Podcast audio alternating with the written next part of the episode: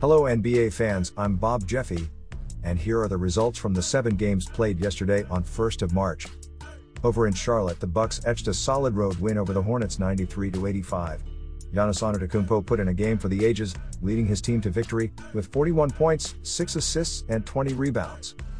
At the Target Center in Minneapolis, the Mavericks barely broke a sweat with a road win over the Timberwolves 111 91. Kristaps Porzingis had beast mode activated for his victorious team with 38 points, 4 assists, 13 rebounds, and 5 blocks. At the Staples Center in Los Angeles, the Clippers sent their fans home happy with a win over the 76ers 136 130. Despite his team's loss, Shake Milton played an awesome game with 39 points and 5 assists.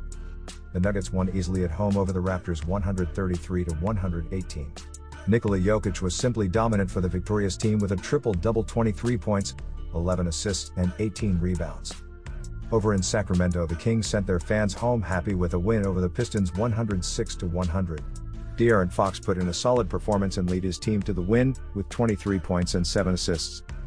At the Smoothie King Center in New Orleans, the Lakers etched a solid road win over the Pelicans 122 114. LeBron James had cheat mode activated, leading his team to the win with a triple double 34 points, 13 assists, and 12 rebounds. And lastly, the Wizards secured a comfortable road win over the Warriors 124 110. Bradley Beal pulled his team to victory and played an awesome game with 34 points, 8 assists, and 5 steals. Thanks for listening. Stay subscribed to this podcast for more NBA results.